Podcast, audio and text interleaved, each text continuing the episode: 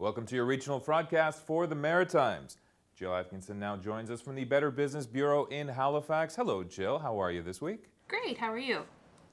I'm doing great, thank you. Now, I believe today you are going to be discussing with us something about a shredding event?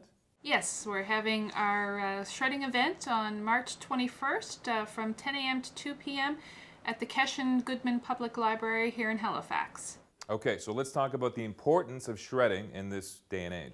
Well, the biggest uh, importance of the shredding event is uh, to bring awareness and educate consumers about identity theft. And of course, the shredding is one of the easiest ways to uh, uh, protect one's identity. So, what kinds of documents are we talking about that should be shredded?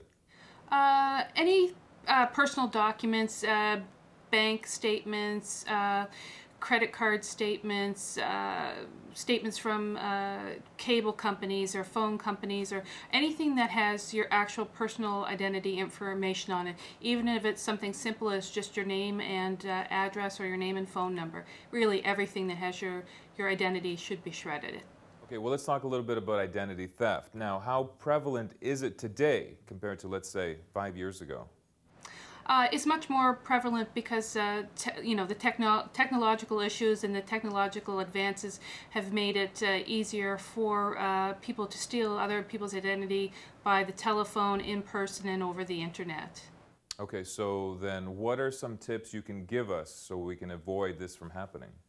Well, uh, there's certain ways that you can avoid uh, identity theft, and that is to not uh, provide any personal or financial information over the telephone, in person, uh, or over the internet to any unknown firm. You should always, of course, read your documents uh, when you're through with them. Uh, the other thing is you should never carry your personal identity information with you.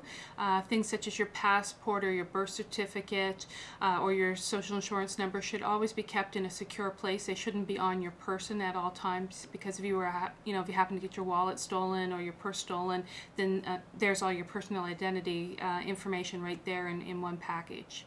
Well thanks jill and we'll check back next week for some more tips. Thank you. And I want to remind you all to make sure you join us next week for another regional broadcast or subscribe to our podcast for regular updates.